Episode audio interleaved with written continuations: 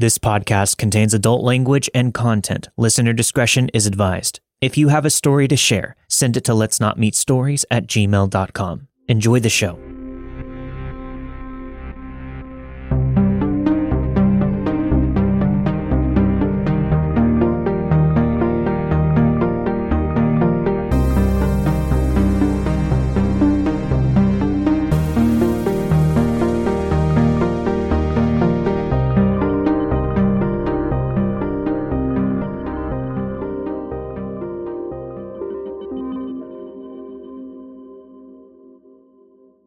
Everyone, and welcome to yet another edition of the Lost Stories, a series where we share more of those classic, previously lost recordings from the early days of the show. Thanks to the help of some of the most loyal listeners, we've had the pleasure of recovering these creepy old relics, and this time around, we have a collection of stories for you from back in 2017 that are sure to keep you in suspense. Enjoy.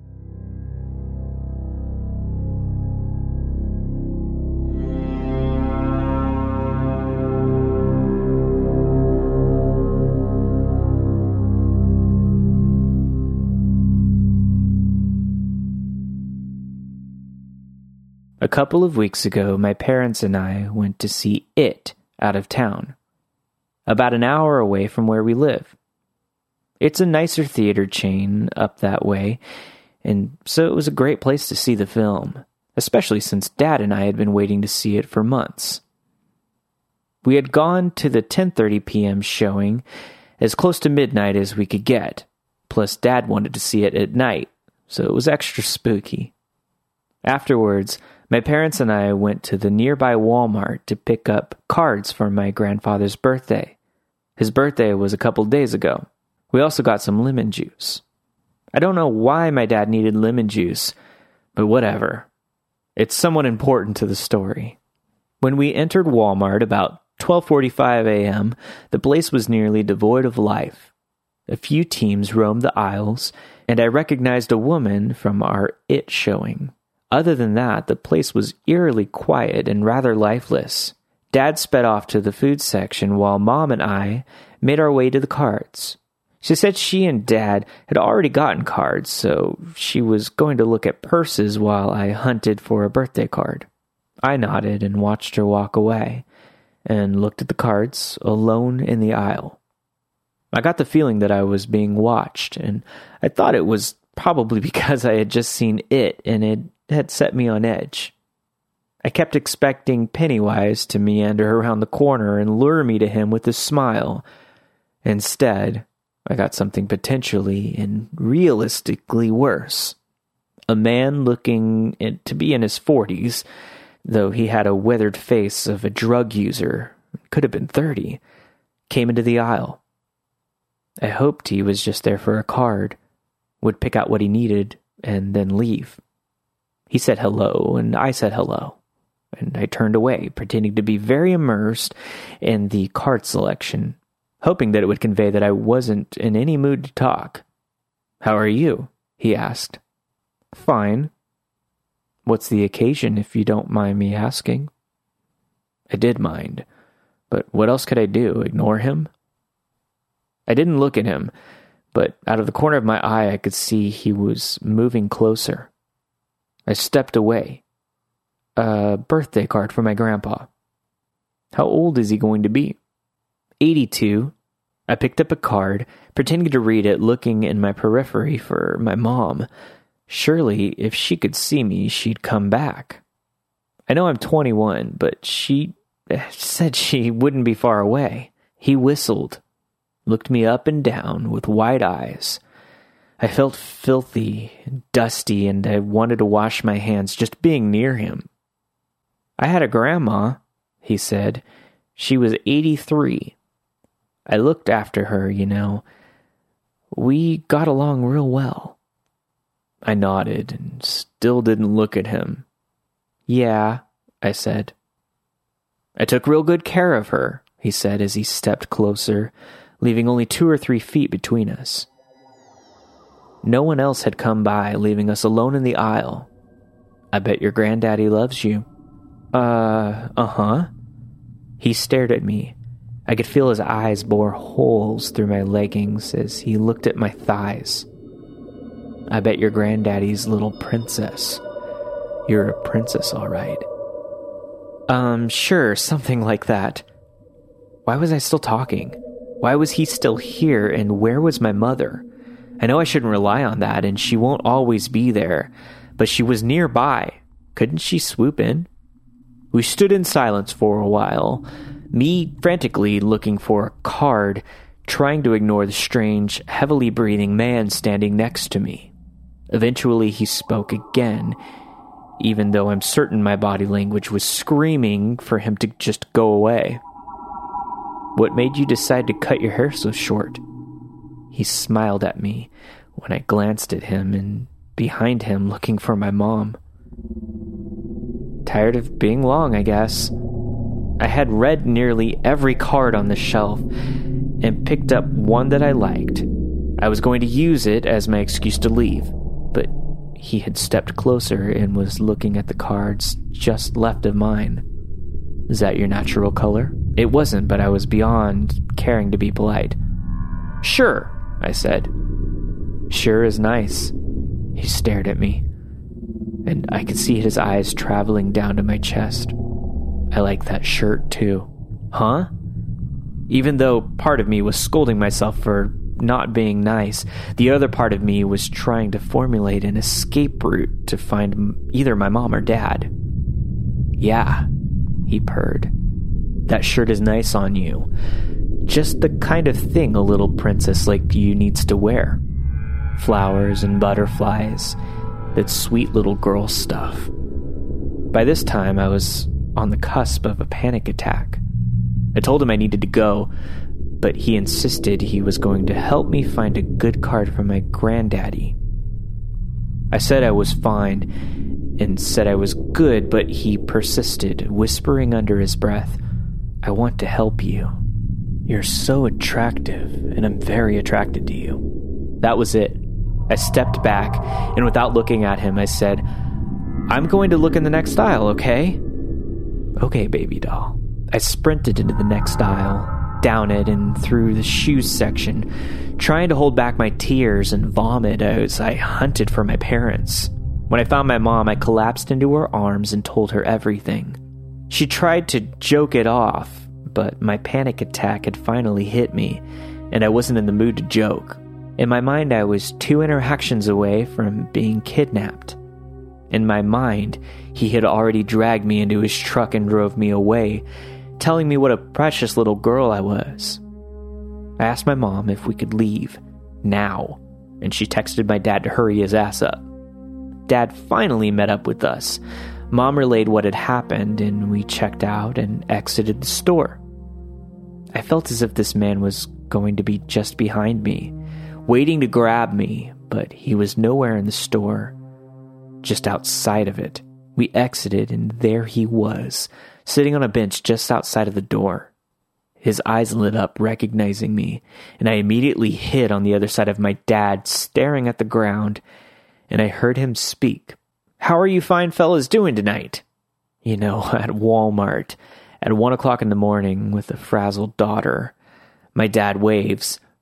Pretty well. My mom took the time to lean around my dad and whisper. Is that him? I nodded, and I began to shake. You think you could give me a ride home? the man asked. Dad looked at me, then Mom, then shook his head. No, I don't think we can. The gross, rotten, velvet purr was back in the man's throat. Oh, come on. I'm a lot of fun. I'll be good to you. A sharp tone shot through my dad's voice. No, I don't think so. Good night. We made it to the car, and thankfully the man didn't follow. My heart was in my throat, and it was a good 20 minutes before I could speak again. My parents shared a meaningful silence while I sniffled and dried my eyes in the back seat. We all were thinking about the same thing. If they hadn't been there, what would have happened? The man had been waiting outside the door, what would he have done to me if I had not been able to get away?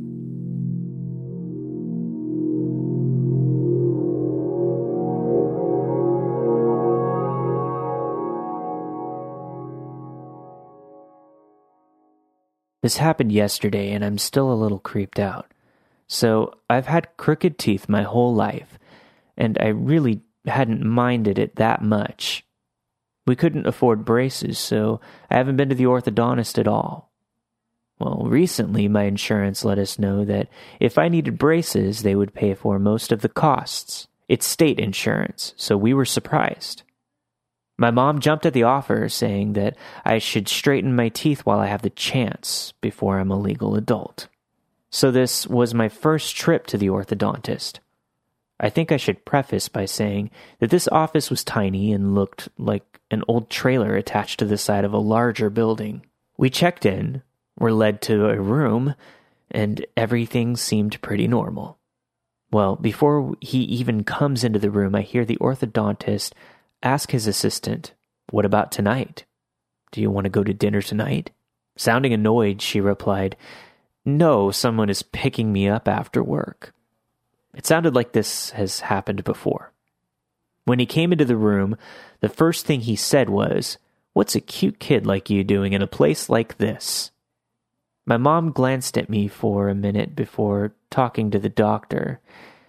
He just straight up stared at me for a while while she talks to him until he crosses the room to look at pictures of my teeth.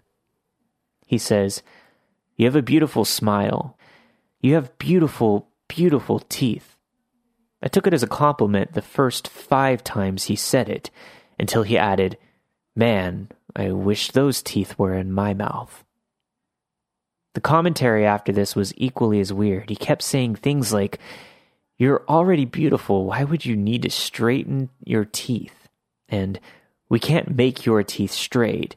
You'd have to beat off the boys with the stick. Exact words. Keep in mind, this man is over 70 years old and I'm 16, and I even look young for my age. This comment was the one that really kind of topped everything off. He put his gloves on, and these were his exact words Okay, I'm going to slide my fingers in your mouth. I know they taste good, and you can lick, but you can't bite. Then he giggled. What the fuck? It didn't really get creepier than that, but I don't really know how it could. He talked to my mom for a few minutes about my dentist, said I had beautiful teeth a few more times, and finally left. I don't know if I'm overreacting or misinterpreting this, but it really freaked me out. My mom wants me to see another orthodontist, but we can't because of our insurance. If I figure out a way to see a new one, creepy orthodontist guy, let's not meet again. And just an update from the author, they did say that they called their insurance provider and they were able to switch to a new office. Apparently, other people requested to switch as well for the same reasons. I hope that they're at least keeping an eye on this guy to make sure nothing else happens, so still, creepy orthodontist, let's not meet.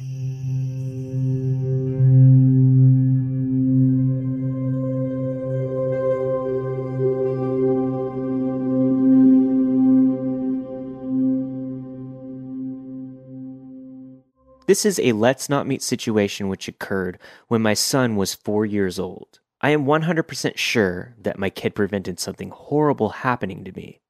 It turned out to be an episode of Law and Order with a terrifying ending. By way of background, I live in Milwaukee, which has the honor of being the most racially segregated city in the country. It's a cool city overall, but we have a really shitty inner city with a ton of poverty violence, and gang activity.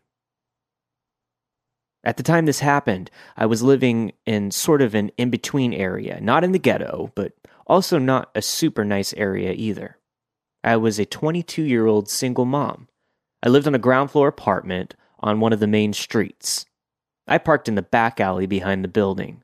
My front door faced the street, and I had a side door too, with a walk running between my building and the next door. I got home in the middle of the afternoon on a Saturday with my kid. As we drove down the alley to get to my parking spot, I saw a guy in a hoodie sort of lurking around by my parking spot. It was weird because it was warm outside and he had his hood up, but There were also a bunch of gangster wannabe kids in the neighborhood, so whatever.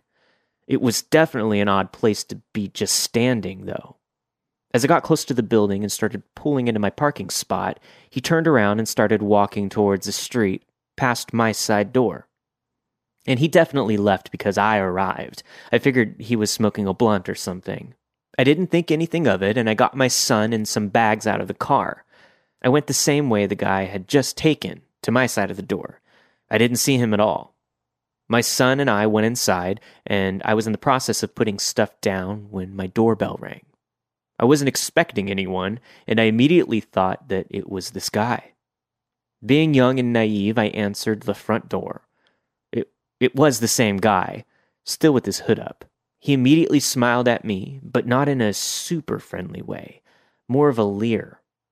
He looked to be about 16, with cornrows and a fake gold grill that was studded with little fake diamonds. I regretted opening the door, but here I was, so I went with it. Hi.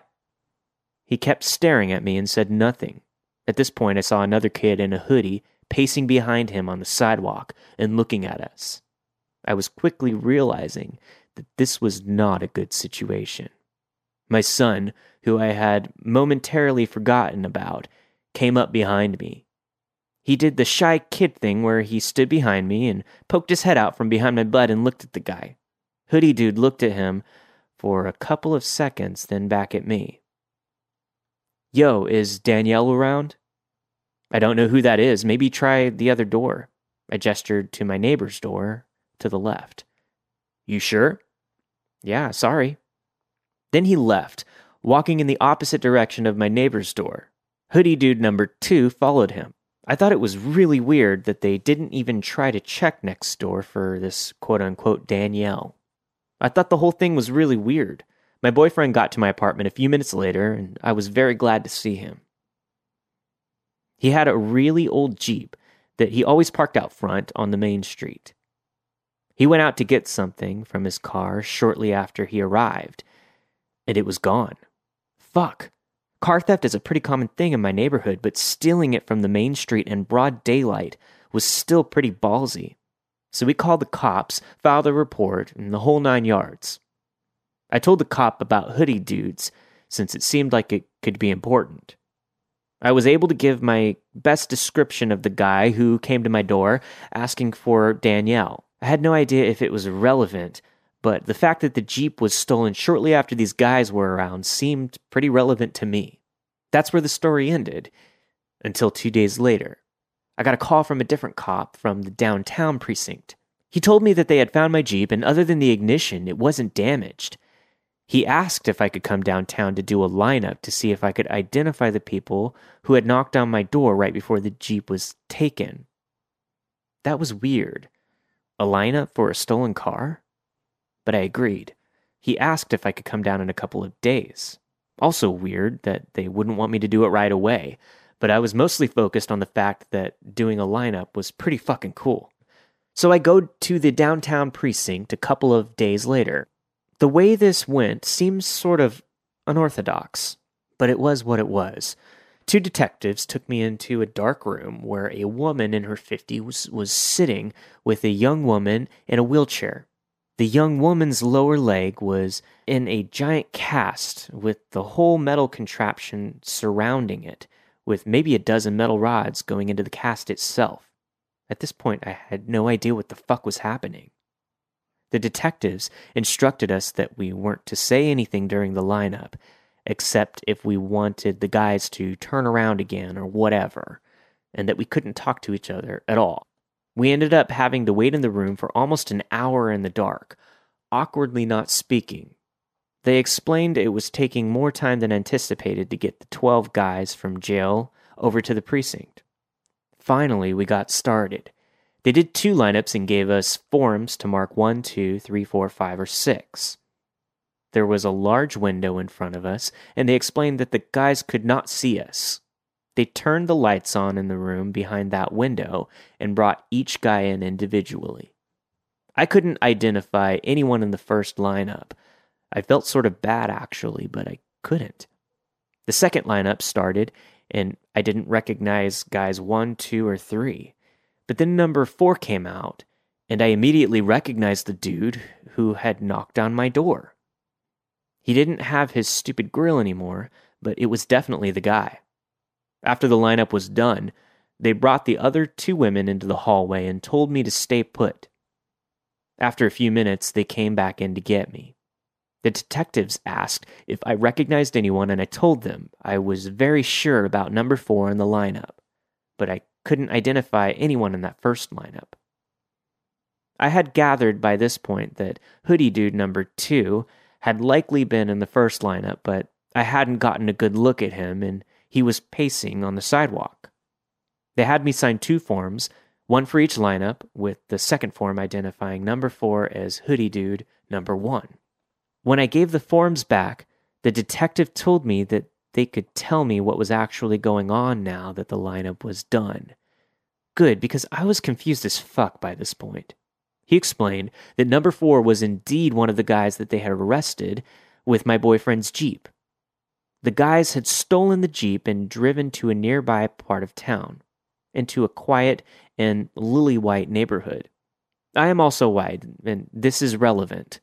They came across a young couple unloading groceries from their car.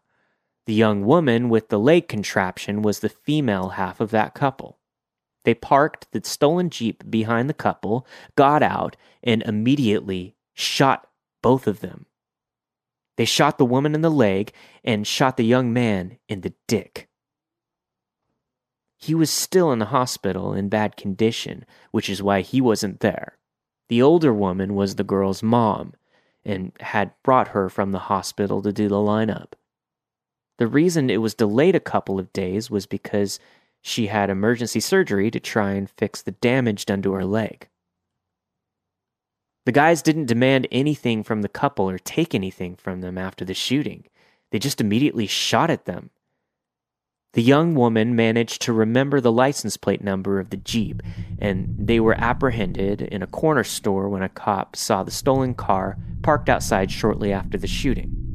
The shooters were both teenagers, but were charged as adults. One of them had stupidly talked a bit before lawyering up. He had told the detective that it was a gang initiation, that they had to shoot a white person. That was the price of admission. They had stolen my boyfriend's car after taking the bus out to the street I lived on. They had figured it would be easier to get away if they had wheels. The detectives were pretty sure I would have been the original target of opportunity, but couldn't explain why they didn't go through with it. Nerves, maybe. I knew why. It was because he saw my kid peeking out from behind me. They told me I might have to testify if the case went to court and told me I'd hear from the DA's office when they needed me. A couple of months later, one of the detectives called me and told me that the hoodie dudes did plead out to attempted murder charges in exchange for reduced time. The guy who got shot in the dick survived. I didn't ask how many years they got, but I assume they're probably still in prison 13 years later. As an ironic postscript to the story, my boyfriend had the same Jeep stolen from the very same spot in front of my apartment about four months later, also in broad daylight. That time, they didn't find it right away. He was staying over my house weeks later when we got a call around 2 a.m. from the MPD arson unit. They torched it and left it in the middle of the street in a notoriously violent area of the city. I moved after that.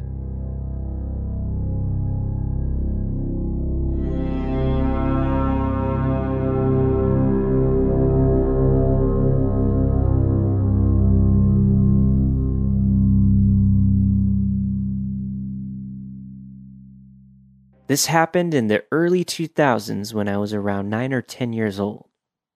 A large majority of my family decided to visit one of my elderly aunts in Waco, Texas. She lived in a bad part of town, but due to how my family was, it didn't bother any of us. It was about 11 p.m., and everyone was in the living room singing along to the musical on the television lounging around on blanket pallets and pajamas and enjoying each other's company. When I say the living room was full, it's an understatement. We were practically on top of each other, but it didn't spoil our fun.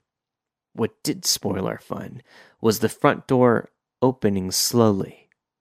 Everyone immediately went silent because, one, we were not expecting anyone, and two, the only other person with the key to my aunt's house was her son, who was in another state on business.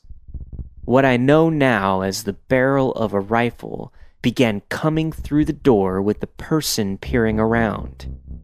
As soon as I saw the person's eyes, they immediately yanked the gun back and said, Oh, I'm sorry. I have the wrong house. I'm looking for a friend. Closed the door and took off. Nobody moved. Nobody blinked or exhaled for at least a minute. At the time, I did not know how close my family came to death.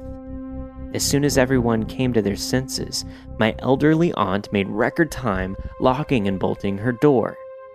No one slept easy that night.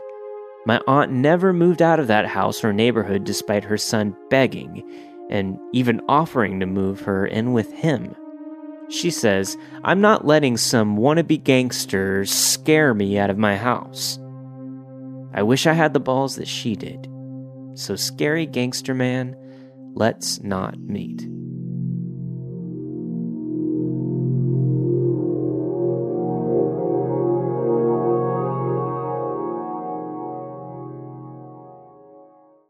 I posted this story once before in a lot less detail in a different thread, but never here. It is 100% true. It happened back in the late 1980s when I was home one summer on break from college.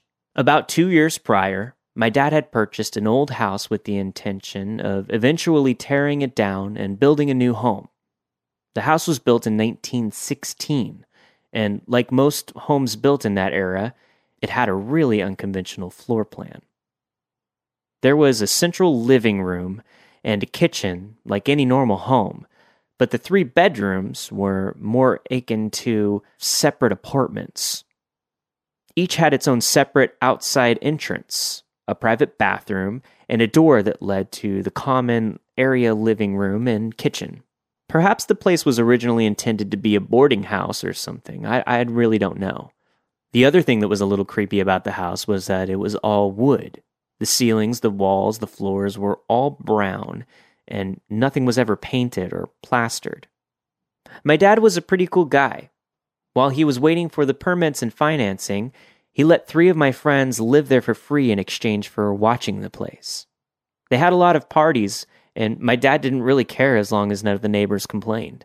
I went to a few of the parties there myself when I was lucky enough to be home from college. Eventually, two of my friends moved out, leaving my one buddy there to watch the house, which was mostly empty, on his own. He was not the type of person to be afraid of living alone in a half empty house, so he was fine with the situation. I'm at home one afternoon when the phone rings. It's my buddy, and he sounds terrified. He tells me to call the police and to meet him out front of the driveway of that house, under no conditions go in. I ask him why, and he tells me that there's a crazy clown in the house. Apparently, he was sick with the flu in bed for the previous two days. When he finally felt well enough to go into the kitchen to get something to eat, he comes face to face with a crazy woman dressed as a clown and makeup who starts screaming at him. It was then that he ran out of the house and called me in a panic from the nearby gas station. I called the police and then drove over to his house, which was about two miles away. I find my buddy on the sidewalk out in front, and he's real shaken up. I ask him to describe what he saw, and he keeps saying that there's this crazy clown woman in the house. I ask for more specific details, and he describes her as dressed in a white clown suit with red makeup smeared all over her face. He's still a little sick and he looks really bad, and honestly, he is really freaking me out. There is no way in hell that I was going to go into that house to investigate his story. After what seemed like an eternity, a cop shows up. My buddy tells him the same exact story. The cop then goes into the house while we wait outside. After about five minutes, he emerges escorting a crazy clown woman who looks exactly as my friend described her. She was wild, unkempt, brown hair, and wearing a weird, baggy one piece. What was really disturbing, though, is her face. She had a tube of lipstick which she crudely spread all over her cheeks in a failed attempt, I suppose, to make her face look rosy. Although we were both freaked out, the cop thought it was hilarious. The clown woman claimed it was her house and then accused us of being on drugs and trespassing on her property. When the cop told her to get in the back of the squad car, she warned him that she had powerful friends in Tinseltown who would have him fired. When he comes back to talk to us, he tells us he can't arrest her for breaking and entering because the house is half abandoned. He said the best he could do was drive her a few blocks away and hope that she doesn't wander back. This, of course, freaks us out even more. Fortunately, though, when they run a background check on her, it turns out she has an outstanding warrant and would be going to jail instead. That is the last time we ever saw her.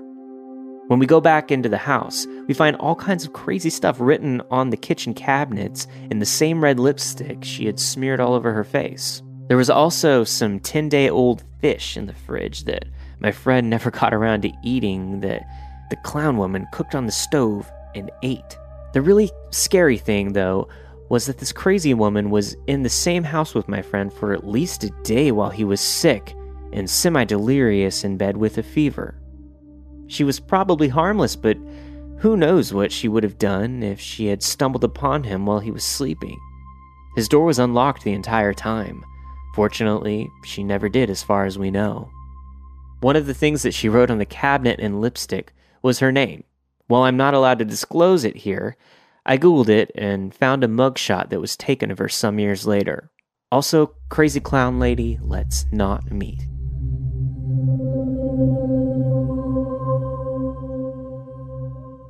This all happened Tuesday night. My significant other, Kyle, and I went to an absolutely fantastic concert for New Year's Eve. We met up with a few friends, but they all left right after midnight. The bands were great, so we wanted to stay for the rest of the show. Kyle got a call from a good friend, Nathan, around 1 a.m. Nathan said that he was at the same bar and wanted to know if we were still there.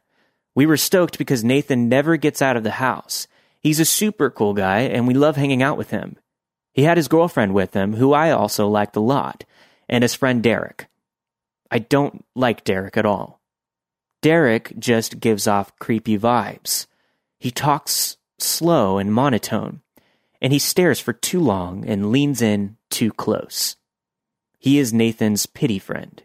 They were best friends for a long time, and Derek's family did a lot for Nathan during a rough time. Nathan will bring him along every now and then because he feels obligated at this point. But he has no trust in him whatsoever. Derek is a drug addict. Anyways, we all hang out and have some laughs. Derek sits there, being freaky as usual, just staring at everyone. When he would speak, it would be something off the wall and completely unrelated to anything we were talking about. Once, he looked at Dawn and I and said, I think it'd be really weird if you two made out, okay? Yeah, that, yeah, it would be weird. We just ignored him and kept having fun. The bar closed down, and Kyle asked them if they wanted to come to our house and have some more drinks and play foosball and Tekken. Now, I was a little annoyed because he didn't okay this with me first, and I was ready for bed. I wasn't that upset, though. I know Kyle likes to have company. I told Kyle that I wouldn't mind if it was just Nathan and Dawn, but I don't want Derek in our house. I don't trust him. Kyle brushes it off and says, What's the worst that could happen? It'll be fine. He's just weird. Well, when we were all leaving, we had to wait for Derek in the parking lot for the longest time. Turns out, he was waiting outside the door of the bar trying to get any girl to come with him, bribing them with free pills. I got mad and said, What makes you think it's okay to invite random people to my house? And he just laughed. We get to my house, and he sits on the couch by me. He keeps poking me, and when I ask what he wants, he just stares for about 10 seconds before saying, What's up? I started ignoring him. He continues to poke me and try to tickle my feet. I wouldn't even look over. Then he starts getting phone calls from people asking for pills. I went to the bathroom and he tried to follow me in there. I just pushed him out and locked the door, and he continued to knock. After this, he starts trying to get Nathan and Dawn to take him home, which was 45 minutes away, and it's 4 a.m. They tell him no way and that they had agreed that he was staying with them. They actually wanted to go to their house and sleep in their own bed 10 minutes away.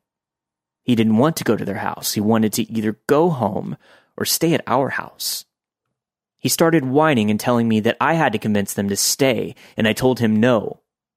He started saying that Dawn had drank too much to drive. The girl had one beer the entire night. When they were going to leave, Derek comes back in and says he needs to use the bathroom. Kyle is overly trusting of people and doesn't pay attention to weird behavior. Now, I'm the opposite, so I was keeping an eye on Derek. I caught him going through my prescription bottles. They were nothing but antibiotics, but it pissed me off that he was trying to steal from us anyway. I told him he needed to leave immediately. He then stood in our kitchen, refusing to leave, staring at us. I said that they were waiting on him, and he needed to go with them. He kept staring and said, Don't you remember the time that I gave you guys a ride? Well, make it even. You either convince them to stay, or I stay here and y'all take me home. No, no way. He gave us a ride home once when we had a flat, and we lived two blocks apart at the time. We are not going 45 minutes out of our way to take a weirdo home that's refusing to leave for reasons unknown. He keeps saying that Dawn was drunk. Kyle finally speaks up and says, If you get in a roadblock, I'll come get you.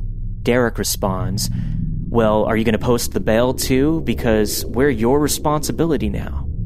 I am beyond frustrated at this point and told Kyle, You invited them, now you get rid of them. I went and sat on the couch. Derek continued to stand there and stare at Kyle. Now, Kyle, normally passive, is getting angry and telling him that it's time for him to go and we aren't taking him home or convincing anyone to stay. Derek says that he's not leaving, so he has to do one or the other. Kyle finally went outside and got Nathan to come, literally drag Derek to the car. Nathan apologized profusely and says that he isn't going to bring Derek around anymore. I also asked Kyle not to invite people over without okaying it with me first. One, because we both live there and it's rude. Two, because he doesn't pay attention to weird people. And three, because he invites people over at inappropriate times. Of course, this goes both ways. I'll make sure he's cool with me bringing people over as well. However, Derek let's not meet.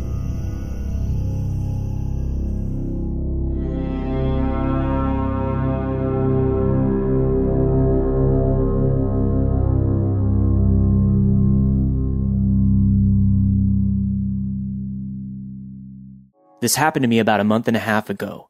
For context, I enjoy working out four to five times a week.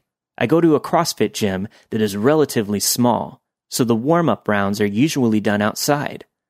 The gym is near a street that's surrounded by trees on both sides, and that road stretches for about a mile, which is a great place for the gym goers to run and is, in fact, encouraged on some days. I'm also a short female, and I don't really look fit, so I'm on the chubby side. This, however, also gives me a false sense of security since in my head I didn't look like the traditional standard of beauty. Therefore, I wouldn't be a focal point for any creeps. Clearly, I was wrong. I got to the gym in the morning. When I read the routine board, the warm up said we had to go outside down to the previously mentioned road. It was actually a pretty warm and sunny day, so I decided to go and do it. It wasn't the first time I went alone down that road, and my biggest worry so far was getting caught in the rain, which wasn't a concern on that particular morning. I grabbed my phone and my headphones to listen to some music on my warm up jog, as usual, and immediately went out of the gym to begin the small walk between the gym building and the beginning of that road.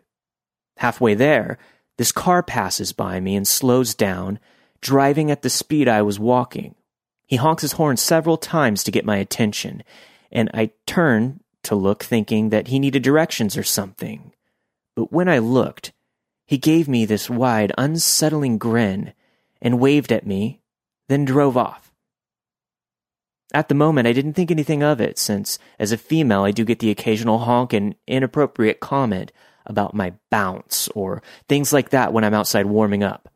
So I simply shrug it off, turn up the volume of my music, and continue heading towards the intersection that connects to the road.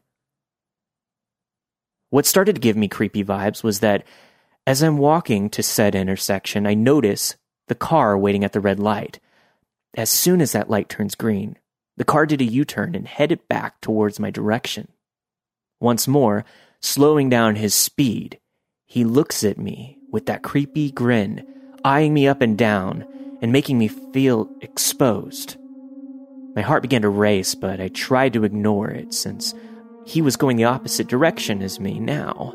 And besides, it was in the middle of the day where there were other cars passing by, so he wouldn't try anything else. At least that's what I tried to convince myself of.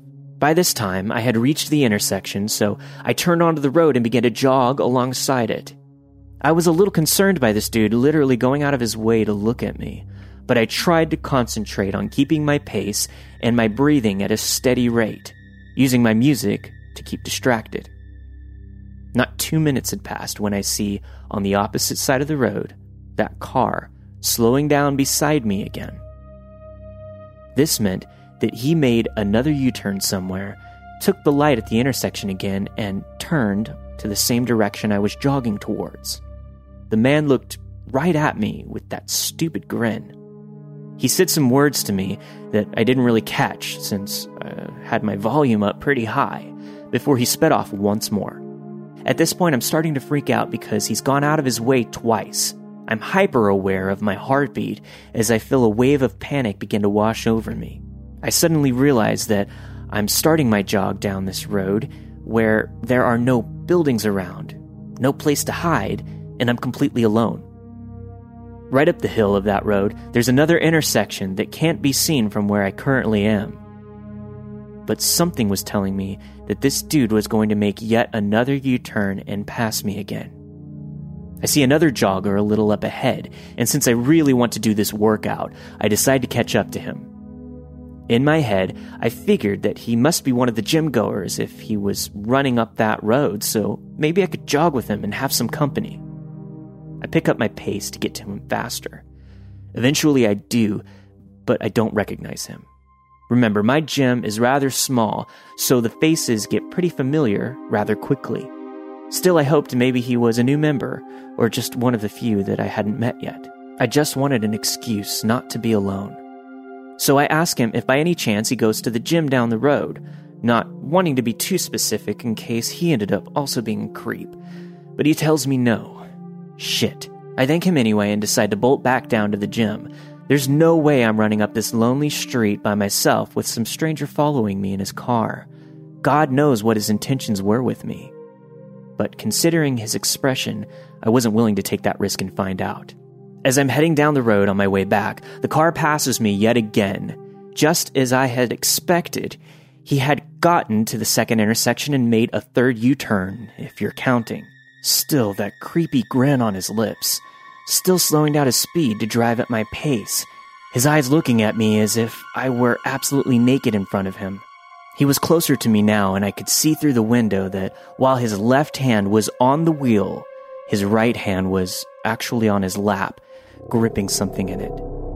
I quickly looked away, fearing what I thought I saw was what I actually saw. I didn't want to confirm my suspicions, but I was clearly shaken. My jog turned into running when he speeds off again. I'm literally on the verge of a panic, only focusing on how the hell I was going to reach the gym safely. Sure, it wasn't that far, but obviously I couldn't outrun a car. I turn off my music and call my best friend on the phone. I don't know why I did that, since she's overseas studying and there was no way for her to help me. I should have called the police instead. But my panic ridden brain was only thinking about getting back safely and having someone to keep me company, even if only on the phone in the meantime. While I wait for her to pick up the phone, I notice the first intersection up ahead, but to my horror, the car was on the very left lane waiting for the light to turn green. Finally, my friend picks up the phone, and hearing her voice helps alleviate some of my panic. My eyes were trying to focus on both the car and where I was stepping as I ran. I needed to be careful, of course. And then the light turned green. The car began to move and, yes, did a fourth U turn. I'm trying my hardest to explain the situation to my best friend with breathless, panicky words when I see the man pass by me again with those eyes and that grin that sends chills down my spine every time I think about it. Luckily, I was nearing the intersection and I could already see my gym about 400 meters away. My best friend kept telling me to breathe and trying to calm me down. She knew I couldn't get anxious then. I needed to be safe first. 200 more meters. I'm searching around to see if I can spot that car again. I only hear my ragged breath, my heart, and my friend's voice trying to soothe me. Every car that passes me makes me flinch. I was too jumpy, too panicked by the whole ordeal. Nothing like this had ever happened to me before. 50 more meters. I'm so close that the last burst of adrenaline makes me run even faster. I finally reach the building and climb up the steps to the second floor where the gym is, then burst through those doors. Finally, I made it. I was safe. My body begins to relax as soon as I entered into the familiar, comforting space. My adrenaline was crashing fast, leaving more room for anxiety to settle in. I tell my friend goodbye since I wanted to tell my coach about the whole situation and quickly hung up the phone. Before I could find my coach, however, I fell into a full blown panic attack. I started to hyperventilate. My body was shaking so badly that I collapsed into a ball on the floor and sobbed uncontrollably, not caring that everyone was watching me. All I could do was try to reassure myself that I was now safe and that everything would be alright. But I am never going down that road alone ever again.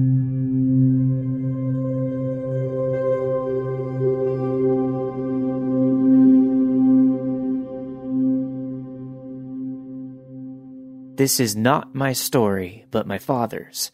I might be breaking the rules with that, but I thought I'd give it a go here. This happened in the summer of 1993.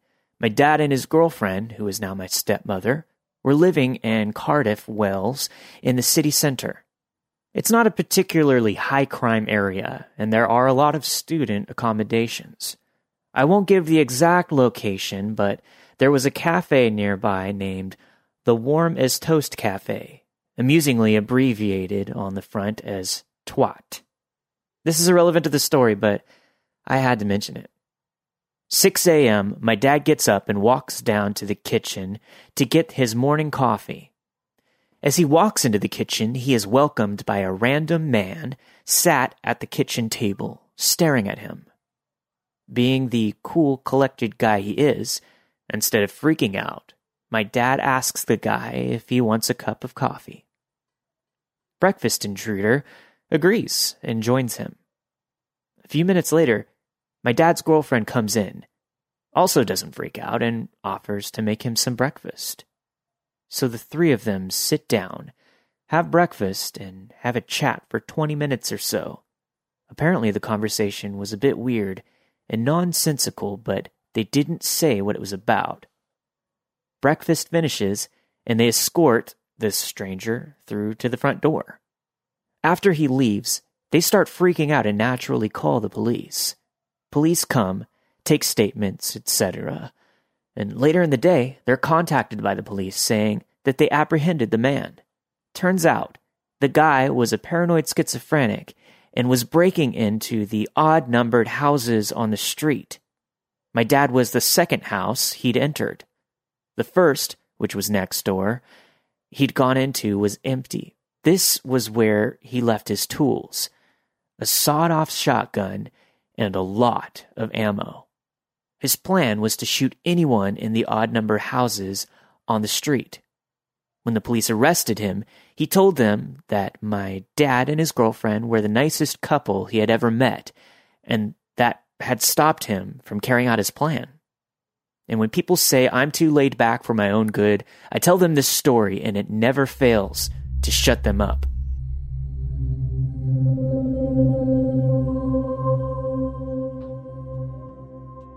Thanks for listening. Truth be told, this was an unscheduled Lost Stories presentation. I had some unexpected medical emergencies that just kind of stole the entire week. I don't know where it went, but luckily, I had this special episode ready to go. Thanks for your patience and understanding. Patrons, make sure you stick around after the music for your extended version of this week's episode with some bonus content. If you'd like to get access to an ad free experience with access to hours of bonus content yourself, head over to patreon.com forward slash let's not meet podcast to sign up and support the show today. This week, you have heard Granddaddy's Princess by The Hailstorm. Creepy Orthodontist by Kyla Blythe 1. The Time I Was Almost Somebody's Gang Initiation by Poop Shoes 53. Uh, Thank You for Not Murdering My Family by Angie Leboss. There's a Crazy Clown in the House by Swillfish. New Year's Creep by 45 Minutes of Road. Don't Jog Alone by Jar Full of Painkillers. And finally, The Breakfast Intruder by 10019245. All of the stories you've heard this week were narrated and produced with the permission of their respective authors. Let's Not Meet, a true horror podcast, is not associated with Reddit or any other message boards online. If you have a story to share, make sure you send it to let's not meet stories at gmail.com. Make sure you also check out the new episodes of my other podcasts like Odd Trails, my true paranormal podcast, as well as Welcome to Paradise, It Sucks, and the Old Time Radio Cast over at crypticcountypodcasts.com or wherever you get your podcasts. We'll see you next week for another another scheduled special episode of Let's Not Meet, we'll be doing the best of season one, part two. It's going to be a very big, extended episode of some of our favorite stories. We'll see you then. Everyone, please stay safe.